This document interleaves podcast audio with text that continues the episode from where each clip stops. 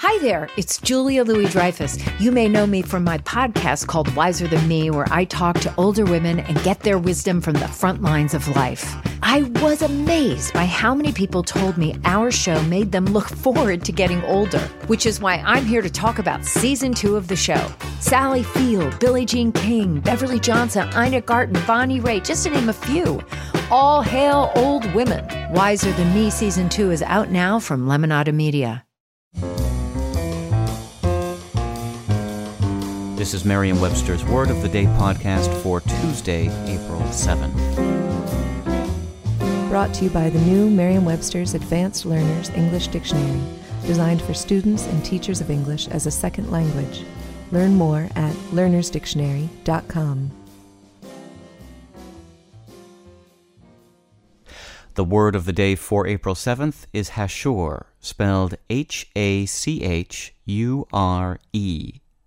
Hachure is a verb that means to shade with or show by short lines used for shading and denoting surfaces in relief, as in map drawing, and drawn in the direction of slope. Here's the word used in a sentence. In the early years of the survey, hachuring was used to indicate the steepness of slopes on maps, whereas in later years the more abbreviated and legible contour line was employed. As our example sentence indicates, hachuring is an old map drawing technique that was largely replaced in later years by the use of contour lines, or lines that connect points of similar elevation. The word hachure, which can also be a noun referring to one of the short lines used in hachuring, comes from the French verb hacher, meaning to chop up or to hash.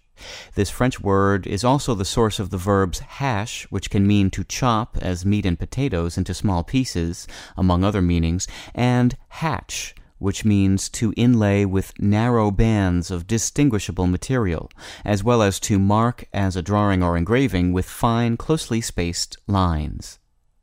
With your word of the day this Tuesday, April 7th, I'm Peter Sokolowski. Thanks for listening.